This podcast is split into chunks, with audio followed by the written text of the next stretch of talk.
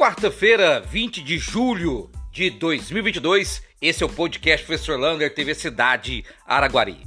E amanhã tem uma palestra imperdível para todos os comerciantes, empresários, estudantes de marketing, aquele que quer trabalhar com marketing.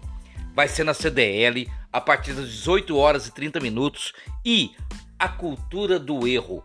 Como aprender com o erro que você pode cometer no seu comércio, na sua venda, na sua compra.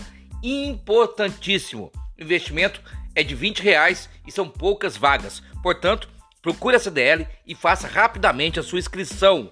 Olha, garanto para você, vai ser demais. E está liberada a vacina para as crianças de 3 a 5 anos. É Coronavac infantil. Qualquer UBS de Araguari já tem ela, você pode procurar junto com o pai, né? O pai e a mãe leva a criança para vacinar o mais rápido possível. Gente, muitos casos, tá tendo em média de 50 casos por dia confirmado de Covid-19. Estamos com duas pessoas nas UTIs, cinco nas enfermarias e olha, de ontem para hoje 45 casos. Então, se você pegar em média de 7 dias, são 350 casos. É muita coisa para a cidade de Araguari. Portanto, vacine-se o mais rápido possível.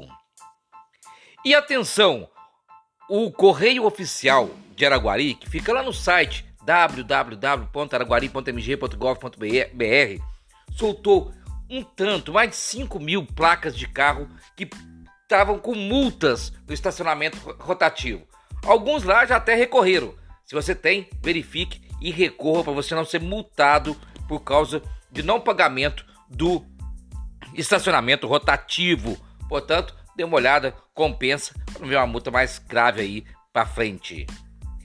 E com a festa da Romaria começa aqueles que pagam as suas promessas, os romeiros. Então espera-se neste ano um grande movimento de romeiros na principalmente aqui na LMG 748 e também a 365 vindo de Uberlândia. Portanto, a Polícia Rodoviária já vai começar a fazer todo um preparo daquelas rodovias para receber o Romeiro e também as autorizações para fazer as barracas de atendimento a esses romeiros durante a festa.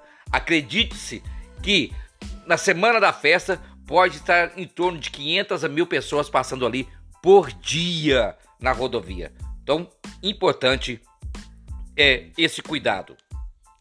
Você sabia que em Minas nós temos sete candidatos a governadores? E para presidente da República serão 12 candidatos? E Senado? Você lembra quem você votou para senador na última eleição?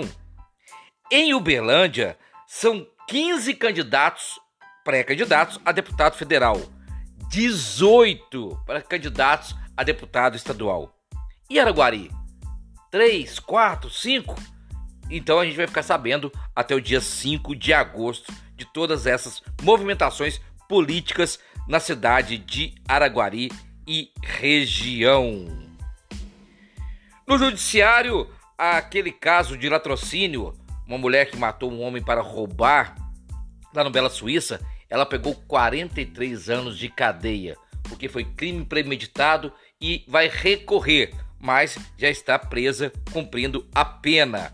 E a feminicídio da enfermeira, a, o cidadão que cometeu o feminicídio, ele estava no hospital de clínicas e agora já desceu para o presídio esperando seu julgamento. Portanto, casos judiciários aí na cidade de Araguari.